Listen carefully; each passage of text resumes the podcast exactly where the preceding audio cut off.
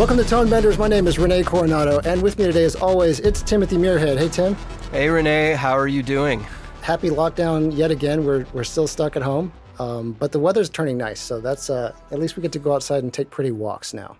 Yeah, the weather in Toronto here, it's one, it's the best day of the year so far. And they're genuine, like the government is genuinely worried that it's going to be a problem because everyone's just like, sunshine! oh! and running out of their house. And are we going to remember to pay attention to the rules? But we're doing good so far. I did gardening today, which I haven't done in a very long time. So, oh, wow. Yeah.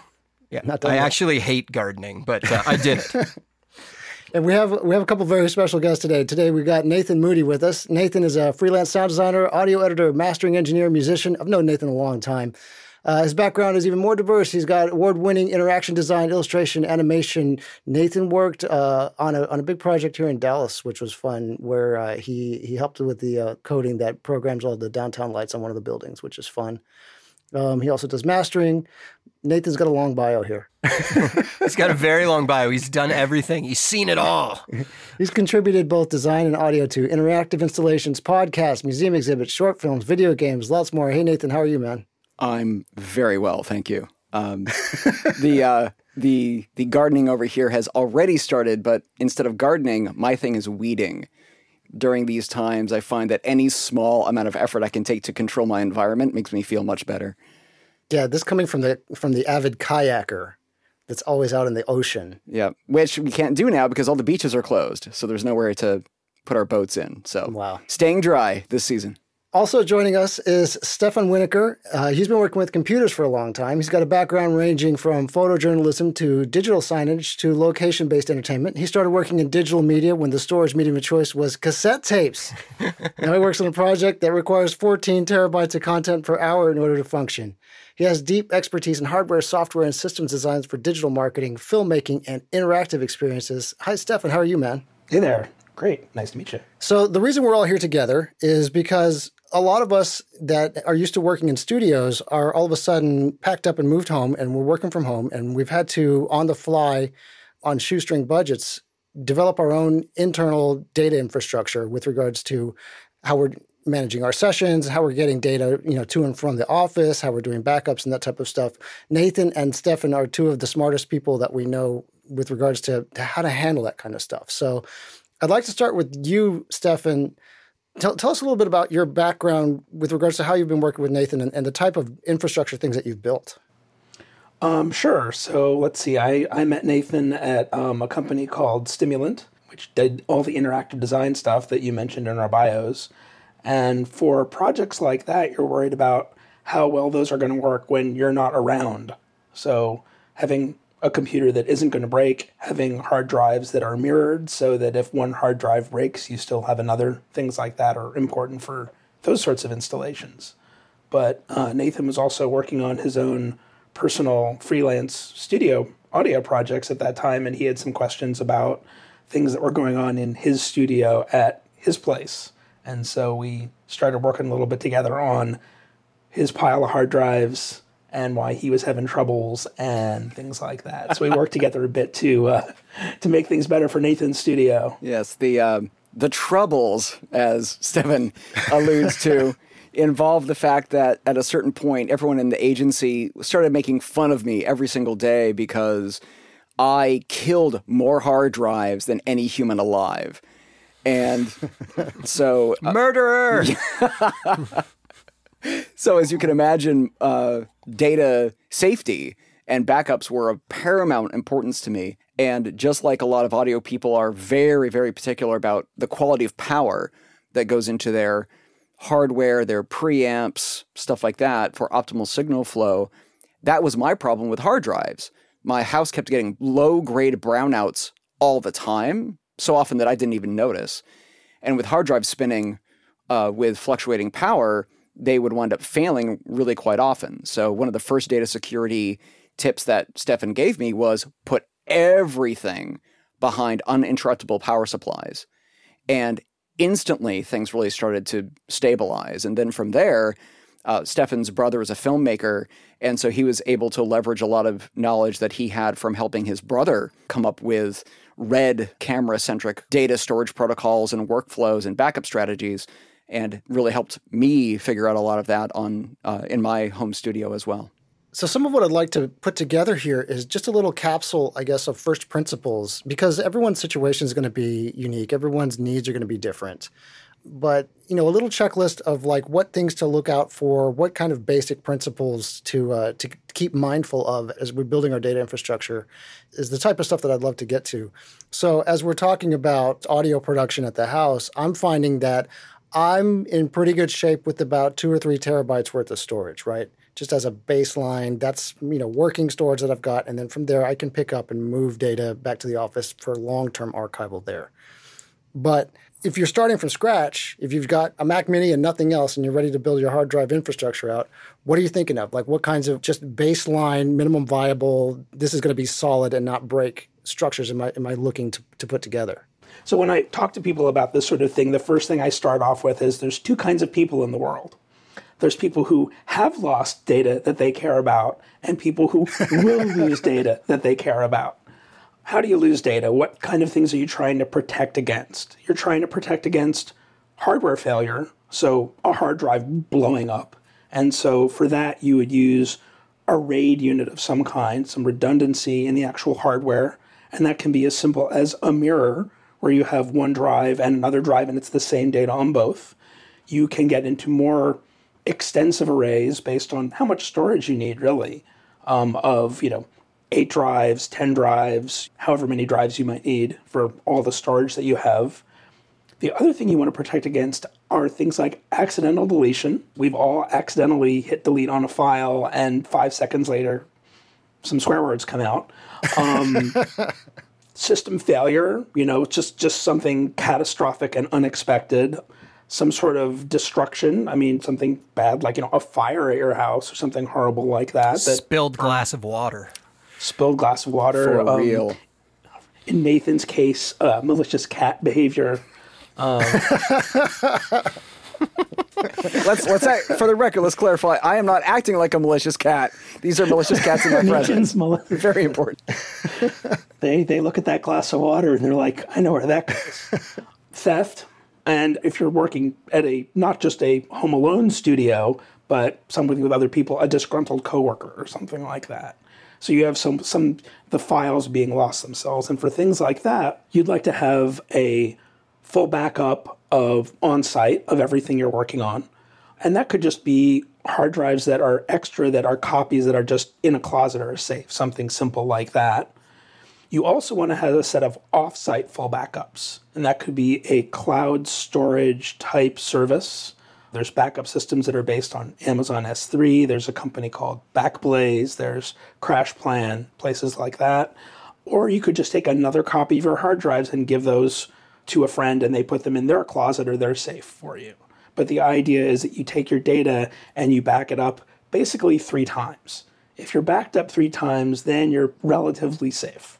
So let's back up to the source yeah. hard drives. Uh, sure. You know, you, you, were talking about RAID arrays, and I think it's it's easy enough for people to look up RAID arrays, but just as a basic capsule of it, you know, RAID zero is non-redundant, right? That's correct. RAID one is basically one copy lives on two drives. Right. RAID one is a mirror. Yeah. Right. So you have two one terabyte drives in a RAID one array, and you've only got one terabyte worth of storage. That's right. Yeah. And then as you move up, there, there becomes more redundancy and you start having to buy more drives for the same amount of storage. So a RAID 1 is a one to one mirror. So that's an exact copy of everything on two drives. So you could also have a mirror of multiple drives. You can also do a mirror of a RAID 0 too, but that starts getting into more complicated RAID arrays. Um, with all these different RAID levels, there are some trade offs in terms of capacity and performance. And for different applications, you might choose, for example, a RAID 5 or a RAID 6 or something like that. But for most people, like you're talking about, who with a Mac Mini, they're just getting started, a simple mirror is is plenty. Nathan, what are you running? Uh, so what Stefan mentioned in terms of having your data copied in three places. I kind of call that belt, suspenders, and super glue. And I take it a step farther where I have belt and suspenders and super glue and heavy duty chains. Uh, so uh, my data is actually always written in four places. Um, so my frame for it is really production oriented. So the way I frame these challenges is hot storage, cold storage, and backup. Hot storage is the active projects right now. Cold storage is online storage for past projects where I don't know the next time I'll need to go in and find them, but they should be on a live hard drive that I can access every day. And then backups are copies of both the hard and cold storage. We are now in an era where it used to be that cold storage was fully offline storage, like exabyte tapes and stuff like that. And I think that the cost of those systems these days is blindingly expensive compared to just buying more hard drives. So it's far more cost efficient just to buy more stupid hard drives, but keeping them powered, online, safe, they're heavy. I, I kind of pine for the tape days a little bit because you could just have one unit and then a, just a, a row of tapes on a shelf somewhere. But um, my hot active storage is always an SSD, solid state hard drive. And when you make hard drive buying decisions, SSD versus hard drive is an interesting challenge because solid state drives are much more expensive per gigabyte than hard drives. And Stefan and I can tell you some stories about how you can you can really tell when the hard drive is going to fail. SSDs are kind of sudden when they fail. Um, so active storage I use and work off of SSDs because they're really screamingly fast, very high performance. And I have those constantly mirrored to spinning hard drives. And that's kind of my tepid storage or cold storage. Um, and those in my studio tend to be RAID 5 arrays. And the benefit there is that you get a tiny performance boost, but really what you get is four disks of redundancy and the ability to hot swap drives if one fails. So you're running a chassis for your primary storage, right? Right. I actually have two separate nine terabyte RAIDs in my studio. And the last time one of the drives in one of those RAIDs failed, the recovery time was literally three minutes because I could oh, wow. keep the drive on, pull the bad drive out, and I always, always, always warehouse spare drives that are just blank. And I literally took it out of its case, jammed it into the drive, and without even having to power down, the RAID started to rebuild automatically while I still worked off of it. So that was a game changer for me. Now there are other RAID levels, RAID 6, RAID 10, and you know, listeners to this podcast should definitely do their research and figure out what the balance is for what they want in terms of speed versus redundancy versus safety versus hot swappability. There's a lot of variables there. And price. And price. You got you got a lot of investment in yours. Yeah. But I've been using the same RAID enclosures now for I think 8 years. It wound up being this unbelievably smart investment because I don't I can upgrade my storage just by putting new drives in and I haven't swapped out the chassis in almost a decade. So what I had to do is I had to scramble and just get. Uh, I got a two terabyte chassis that was just kind of built together into a thing, and and, and I'm doing RAID one, and so I've got one terabyte of storage on the thing, and it was you know couple hundred bucks or something like that, just enough for me to have enough space to comfortably do work, and then I've been going into the office about one or two days a week. And so I can just on on another, you know, uh, just straight USB C drive, have a transfer to work folder. As soon as I walk into work, I dump stuff to our primary hard drives at work, and then from there it goes into our backup architecture there. While stuff is at the house for me, I'm good syncing up to Amazon S3. And that's actually been working really well. But my redundancy is not beyond that. Like that's yeah. the entirety of me. Yeah. Did you say good syncing? Yeah. What's good syncing? GoodSync is some software. It's it's like Crash Planner, like any other. Uh, it it costs I don't know forty bucks or something like that. You can just point it at a folder on your drive and then point it at an Amazon S3 bucket, at, at whatever schedule you set, it just backs the whole thing up. Like, and so I've actually had to jump into my S3 bucket and because I I absolutely like RX something that I didn't mean to, and so I had to jump back to my S3 bucket and pull down my archive from the day before, mm-hmm. and it worked like a champ. Super easy. Just jumped into the into the browser, drove right into it, and pulled it down, and it was there. We're we are all um, we are all always one missed modifier key short of writing over an important previous version. Yeah. So, you know, if my house burns down, I do have my drives up on the cloud, or at least I have my projects up on the cloud, that one folder. And I only have one folder on the actual hard drive that's backing up to the GoodSync stuff. But that's it. So that's all I've got. So where am I screwing up? Well, you, you take it to work too, though. So you are actually getting true. you're getting that redundancy of I'm going to the office and I'm plugging it into another system, and all my data is going into a whole other infrastructure. So you've got your drive at home, you're putting it on another drive that you transport, and then you're plugging that into a bigger system and that's archiving it for you. Yeah. Yeah. So if you came back home and something was gone, you would you would have the drive with you. Correct. Yeah. So you, you have it with you. So that's the extra one there. Version protection is always fantastic because that's what you always run into is wait, the one from yesterday, that's what I really needed. Well, and I, I don't really have like proper version protection. I just hadn't run my sync again because mm. my sync runs every night, right? I just run it once. I run it at night, mm. and so like I knew that it had synced the night before, and I knew the moment I screwed up when I had screwed up. Yeah. so, and that's that's where systems that's where systems like CrashPlan and Backblaze are really useful. Stefan turned me on to CrashPlan, but now they only do business accounts, not personal accounts. So I went over to Backblaze, and what's great is that it is constant backup. So if I screw up, I, I have several minutes that I can roll back in any file on my system and do a restore. And in fact, using that term restore, that's one of my metrics for making backup decisions. How long will it take to restore a drive or restore a file? And this is why I've got all of my data on my drives. I use a hard drive dock into which I plug bare hard drives off the shelf to do on site incremental backups. I do the same thing once a month on duplicate drives for offsite backups stored at my wife's office. And I have the cloud backup. And while that's the same data written in four to six places, if I've got the math right, uh, based on how my system works, it's all because I'm a freelancer and I'm entirely reliant on myself to protect my clients' projects. And so if something goes down and you're a freelancer, or if you run a business of any kind, time is money.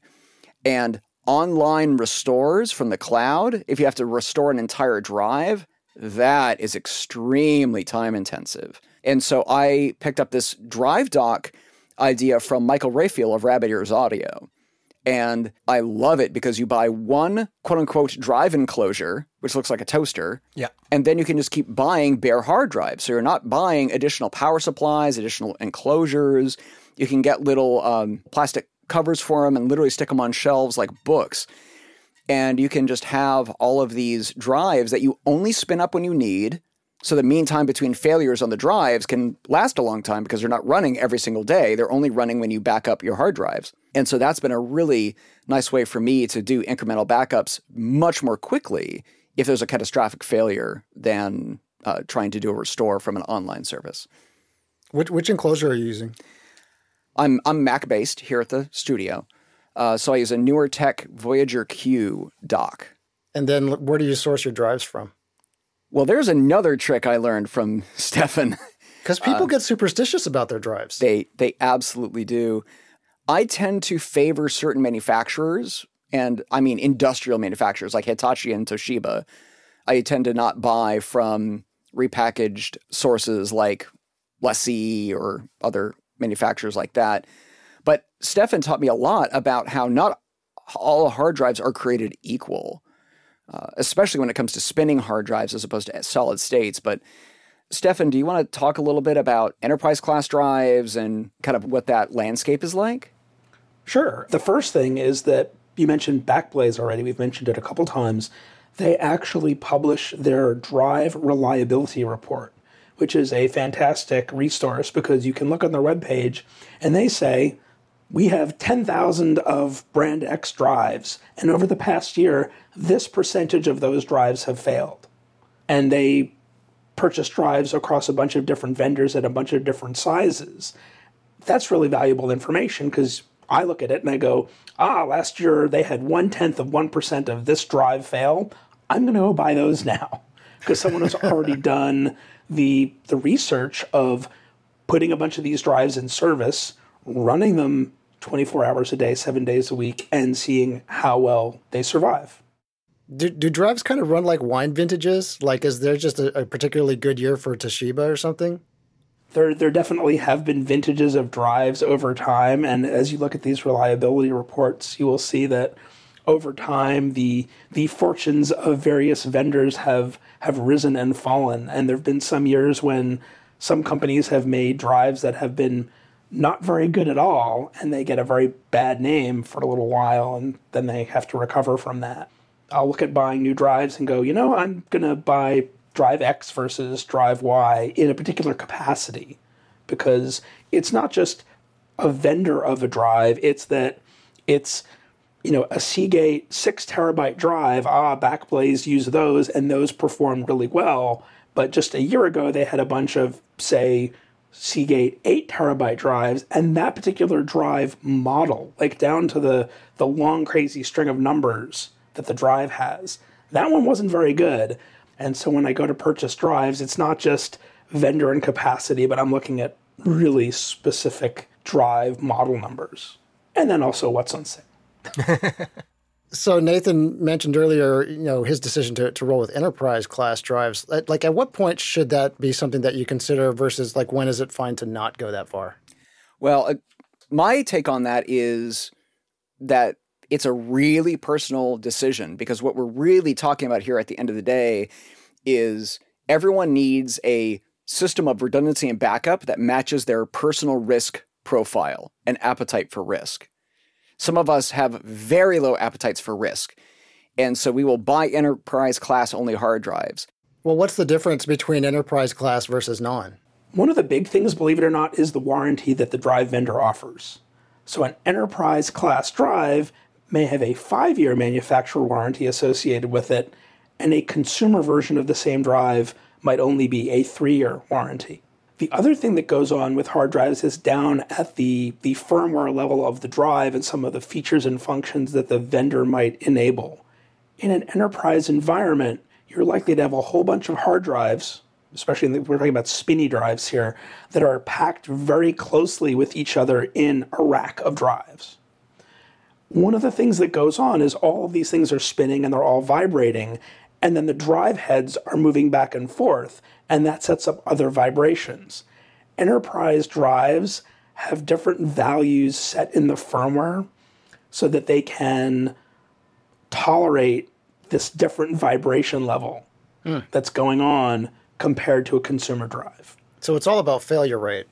Some of it's tweaking based on sort of the presumed operating environment of the drive. And from a price differential, if you were to buy a terabyte enterprise class versus consumer class, like what's the, the differential? Drive prices vary so much, but an enterprise drive is going to be more. It might be twice as much. It might be more than twice as much, depending on the on the drive and the capacity.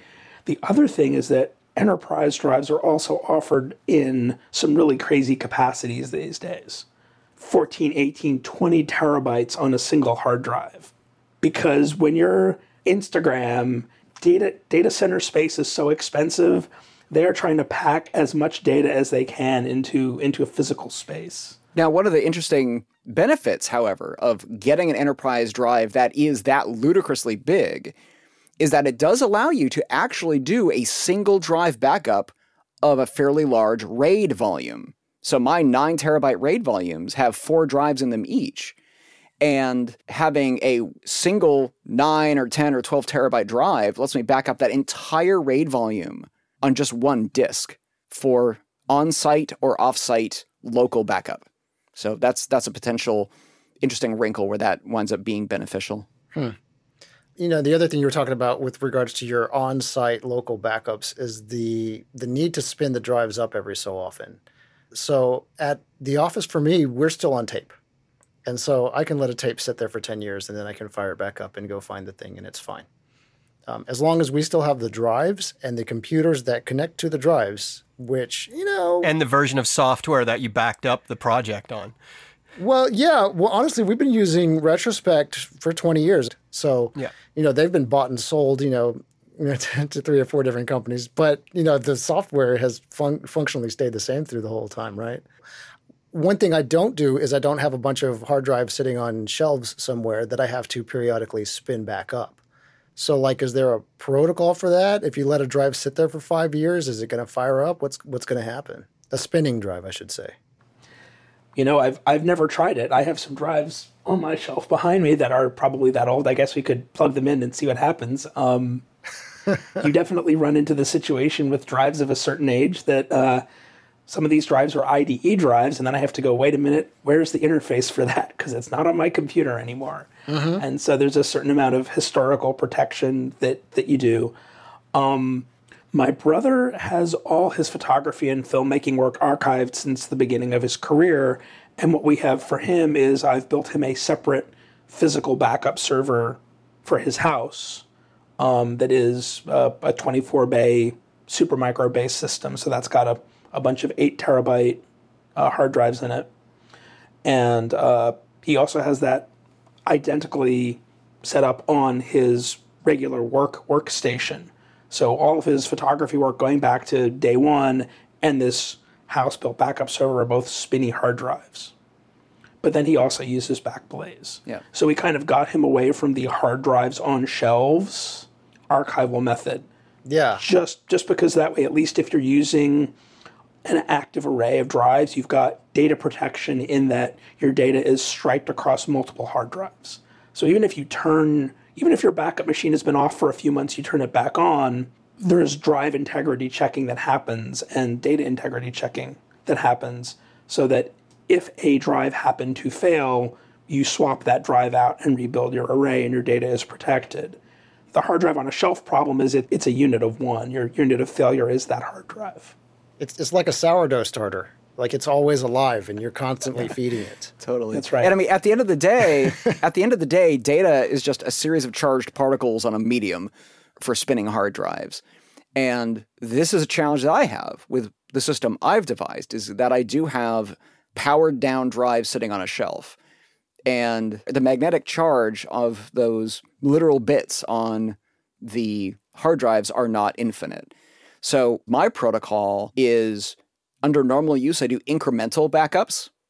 Uh, I tend to use ChronoSync or SuperDuper, uh, both for Mac OS. And when I do incremental backups, I do that for about a quarter, about f- three months. And then once a quarter or several times a year, I do a full backup where the whole drive is fully erased top to bottom and all the data is rewritten fresh.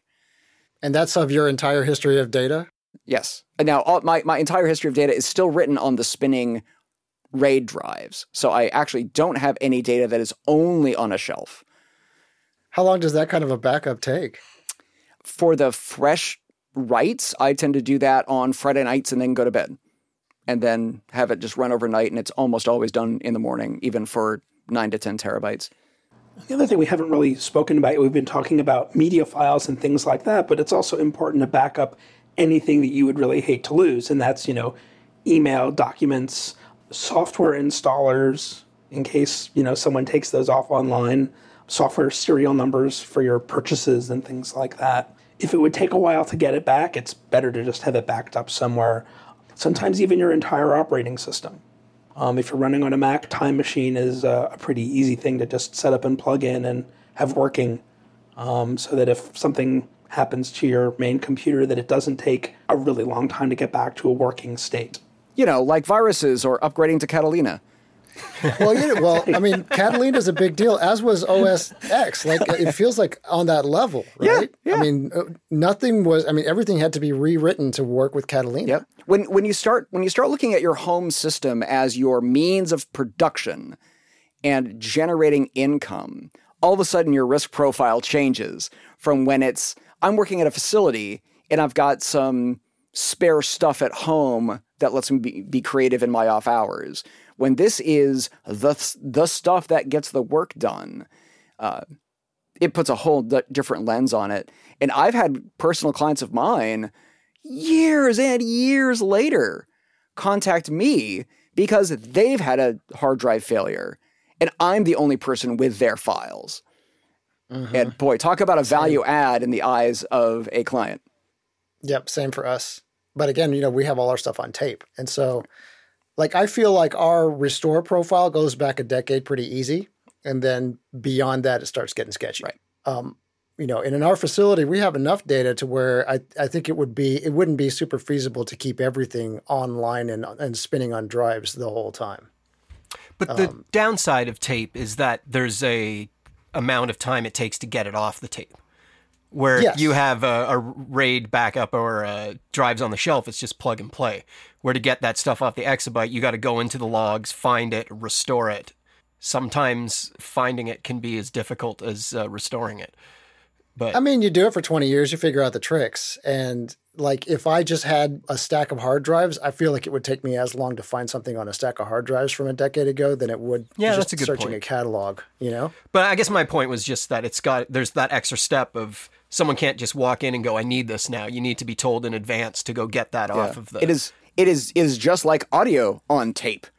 You have to yeah. find where it is on the shelf and hope it's indexed correctly, and then you've got you've got the seek time, and then you've got the write out the time, time and long time. that does that does take a while. I mean, I usually budget about an hour to pull something up from you know from eight or ten years ago. One thing Stefan taught me was how solid state drives have this really stealthy failure mode, and by stealthy I mean irrevocable and sudden. And one of the one of the things you know for folks like us who've been in the media industry for a while, and we've come up through SyQuest drives and zip drives and hard drives is that you can often use your senses to tell if a hard drive's getting a little funky. Sound, access speed. Hard drives often mm-hmm. give little clues that eh, this is something's not quite right. And if you act right then, you might be able to save some data potentially. Whereas I remember our server at work, just one day, just SSD failed and just it's gone. It's dead forever with no warning whatsoever. And it's not a make or break for a purchase decision, but it's I think it's important to know those behaviors between SSDs and hard drives in terms of uh, reliability. Is an SSD failure recoverable from a specialist the way that a regular hard drive is? Depends on the drive. Um, there's lots of companies that, when they get down to it, they're talking about board level SSD recovery where they're desoldering chips and resoldering them onto devices to read them and things like that. Jesus. So it's depending on how much the data is worth to you, you can get it back. The problem with SSDs is that it's another computer that's running inside that little box that we call an SSD and it's doing its own thing. And they've had some issues in the past and will probably in the future where there's something up with the firmware on the SSD and something happens and the drive is just like, I'm not talking to you anymore. Mm-hmm. Hewlett Packard in the enterprise space had a big deal about this a few months ago, where there was a firmware issue that at a certain number of hours of operation, based on a counter in the drive, the drive would stop responding. And they put out bulletins like crazy on this because they're like, by the way, people, if you don't update your firmware before this exact number of hours of operation, the drive will stop responding. It's a James Bond drive right there. it is for people who had RAID arrays made out of this model of SSD, you could be in a situation where if they all hit the hours of operation at the same moment, you would just lose the whole array. Jesus.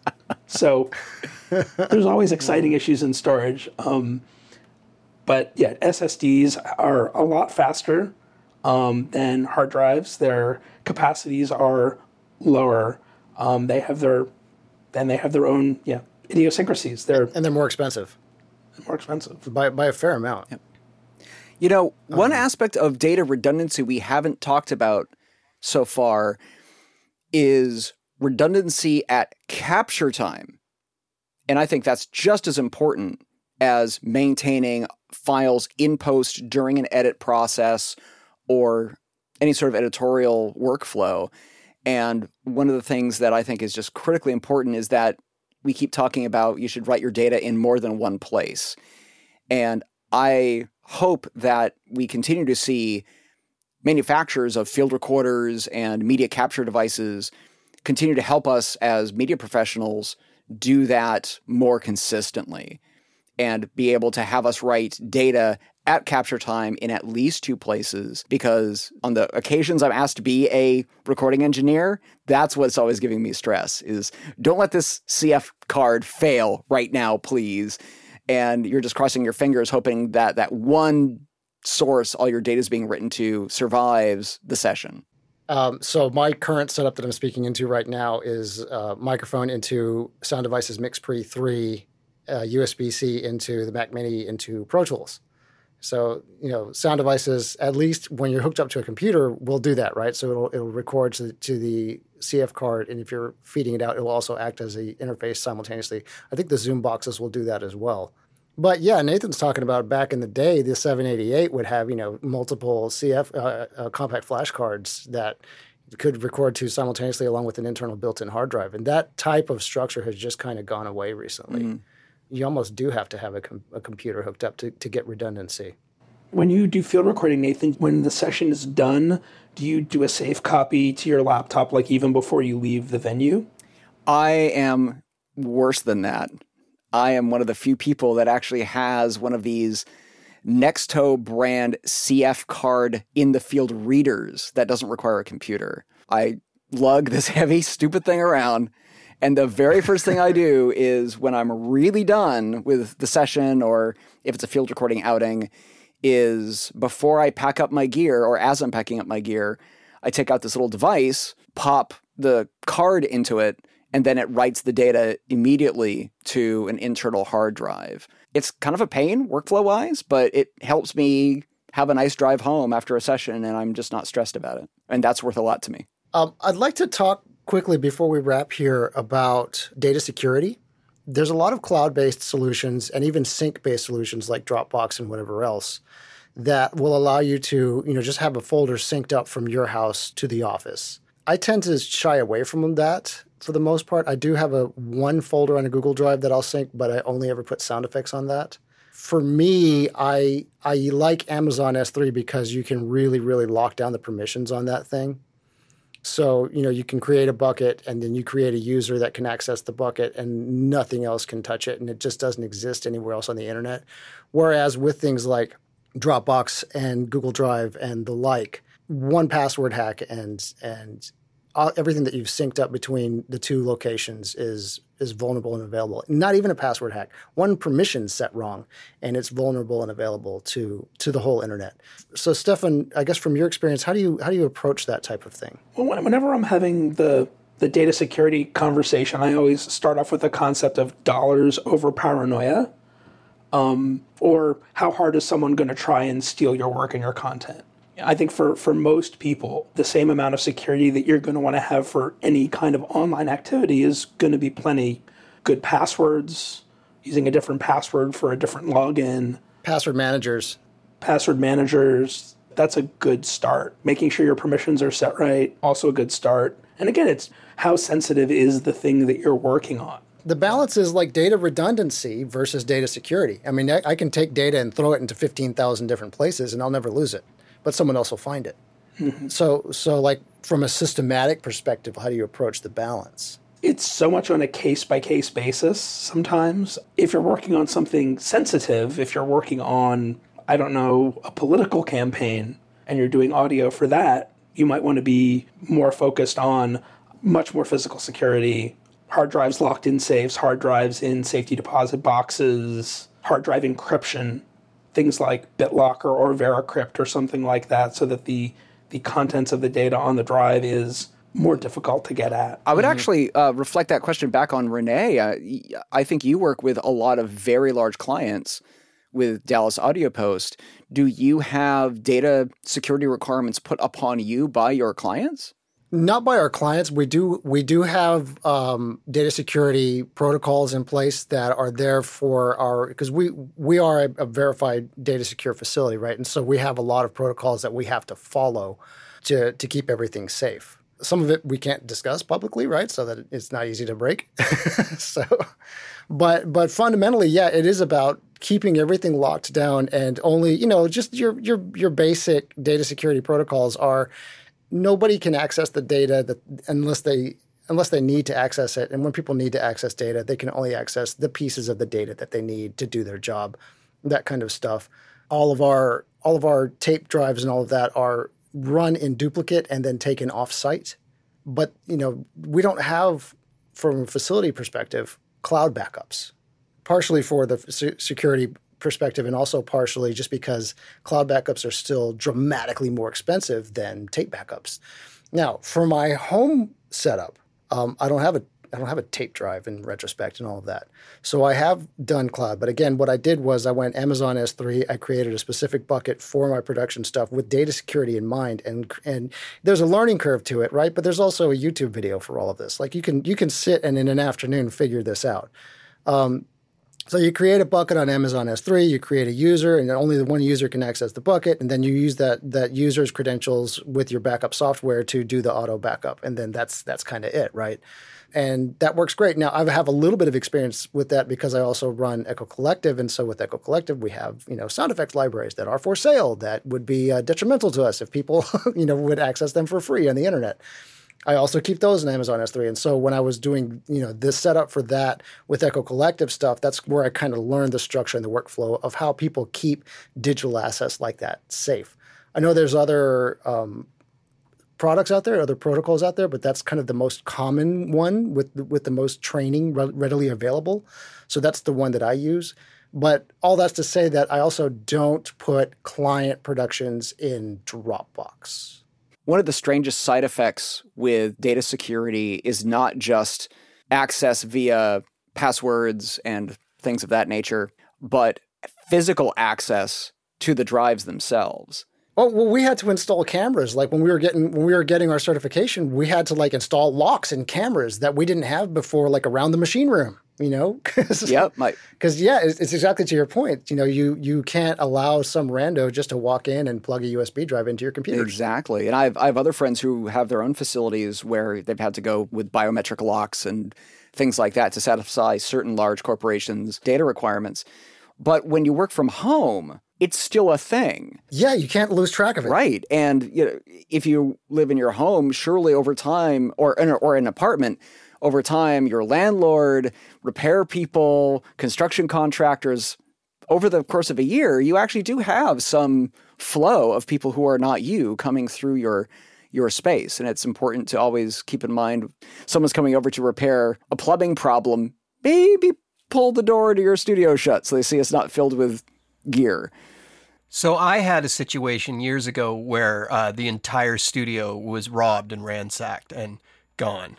But I had my working project drive with me at the time, so I didn't lose any particular data. Uh, yeah, that that's the thing that I live in fear of is the robbery as much mm-hmm. as uh, the fire, because uh, I feel like robberies are more common than fires, and at least in my head, I don't hear about people's buildings burning down much, but I hear about windows and doors being kicked in more often. Mm-hmm. Stefan and I live in California, so we can tell you some fire stories. oh. No, I mean, and, and, that's a real thing. I don't know if you remember, but yeah, for sure. Was it two years ago? You know, the, the world's most famous nature recordist, Bernie Krause, his house burned to the ground in Santa Rosa, and all of his equipment was gone and just destroyed. But all of his data was backed up off site.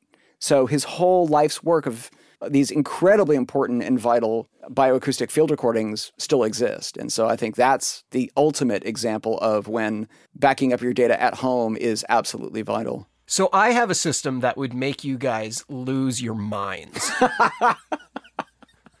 and my system with this uh, stay at home thing has crashed to the ground because my redundancies aren't working. What I would do is uh, I don't work in the same spot all the time. So uh, I have a studio that's downtown, and then I have a studio in my basement that has now been massively upgraded by bringing a bunch of the studio stuff downtown, or, or from downtown to my house. And then what I would do is I'd work for the day, back up to the local computer at the studio there, take a work drive home, and then, you know, either work that night or the next day, back up there, take that work drive back. So my home studio and my work studio had both had everything all well, except for the most recent day's work. And then I also have uh, my sister is a real estate and wills lawyer, and in her building she has a fireproof like walk-in safe. So my sound effects library and all long-term archive stuff goes into there. But I don't have that uh, the mirroring or any kind of raid going on. So I have a time machine backing up my my home computer, like to you know the emails and all that kind of thing. But uh, now I'm not going back and forth. So now I my work computer is right here, and I just kind of am backing it up, doing the same thing, but they're in the building beside each other. So if I get robbed or if there's a fire, I could be in some trouble. Now, long term How much projects. data are you talking about, Tim? I'm not talking about a huge amount of data. And also, when I deliver my edits to uh, the mix studio, my full edits are backed up on their massive system that is going uh, multiple redundancies and everything. So if I need to go back multiple episodes right now, I just go to a hard drive. But if those were all to disappear, I could get it off their backup system.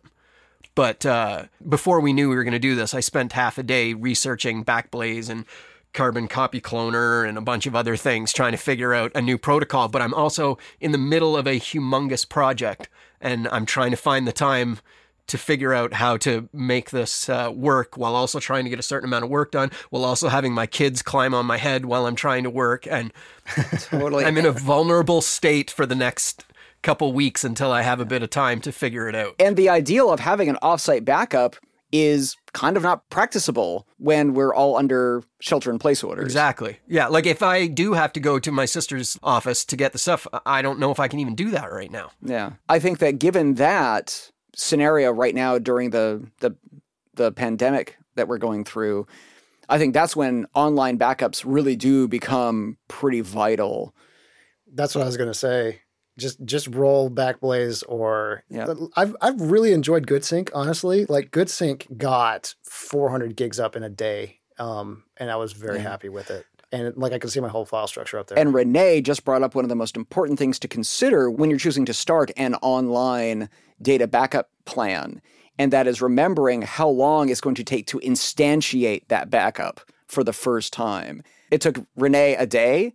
It took me 28 days. yeah, And one of the reasons why back in the day Stefan recommended CrashPlan to me was that they would give you what's called a seed drive. They would mail you a drive, you update whatever data would fit. Maybe if it's not everything, that's fine. Then you send it back, they plug it in, get it on the server, you get an email saying, hey, your backup's instantiated, and then you just push the rest. And that wound up being really, really efficient. And I know that Amazon has this Glacier program that uh, would would do that too with this big mil spec jerry can looking thing that you actually can back up many, many, many terabytes on and then just ship it back. Although Glacier, I mean, Glacier is there specifically for pricing, right? That's so that you can back up tens and tens of terabytes of data and not not totally break the bank. Right. When we're talking about like audio levels of data, which is you know a terabyte or something like that, just regular S3. I mean, I spent eight bucks or something like that. Yeah. Because the thing about S3 is that you they don't charge you for upload; they charge you for download. So you can back up everything essentially for free, um, and then you only pay basically when you pull it back off. Right. So as a as a That's a great model. yeah, and as a uh, I'm I'm making less money right now, and but I need to get something backed up kind of situation. Like that's a pretty good way to go Yeah, about it. I found is, because other the other ones are you know 20, 30 bucks a month or whatever. Man, I'm just never gonna pay that much in Amazon. Well, you're also making the bet that when that day comes that you have to pull down a massive amount of data, that amount of money you pay for that is less than what you will be paying by paying a larger amount each month. Right, but I think that's an easy bet to make though. Yeah, because I- I- even I know. even when you're pulling down a lot of data from from S3, it's not crazy expensive. Mm-hmm. the the other side of that is how fast do you need to be able to get working again? Yeah. And so while you're talking about upload speed, you also have to be thinking about restore time as well. And for audio files, the data the data sizes aren't gigantic. If you're working with bigger data sizes, then you get into the idea of if I needed to rebuild my file system right now, how much time would that take? And even though the internet's pretty fast, yeah. it's not ultimately fast sometimes. And if you need to rebuild terabytes and terabytes of data, would that take a week to rebuild or two weeks? Mm-hmm. And so the the other thing to look at is if you're dealing with a lot of data is can your backup provider send you hard drives? Like can they do a local restore in a facility and just send you a unit?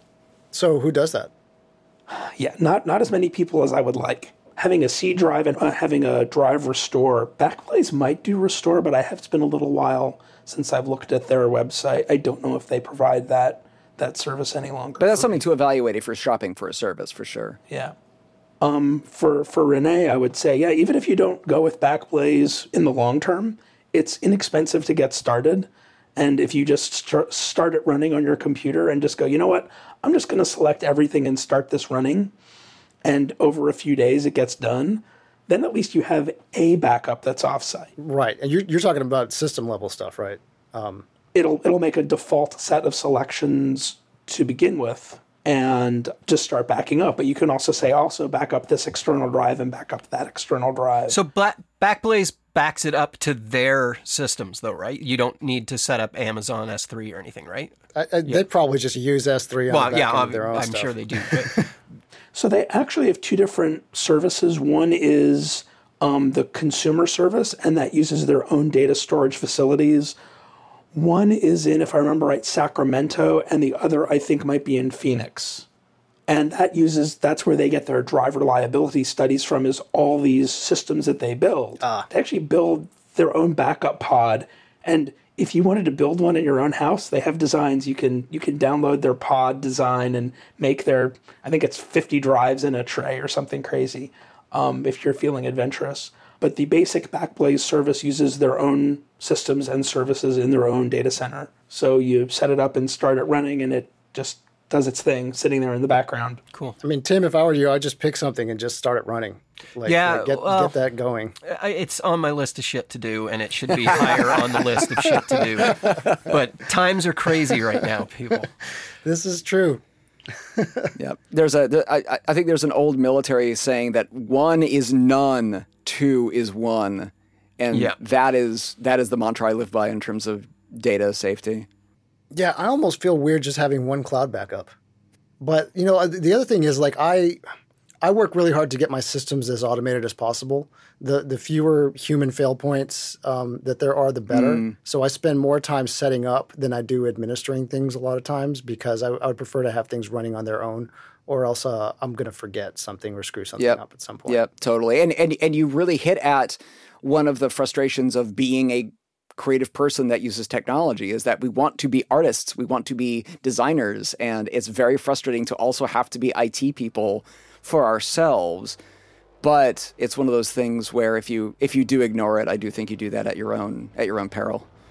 I don't know what yeah. you're talking about. well, like I said, to, to, come back around to the beginning, there's people who have lost data, and there are people who are going yeah. to lose data. so Pl- plan ahead. Hope for the best, plan for the worst. This has been super informative. I really appreciate both of you guys coming on. I, I'm not a huge hard drive geek, and so I learned a ton uh, just in the first part of that for sure, just about what to even look at and what to look for. So I, I, I greatly appreciate you two coming on and talking about this. This is something that I think a lot of audio people are low key kind of bad at. And so hopefully this will be useful to people. Yeah, glad to be here. Thanks so much for having us.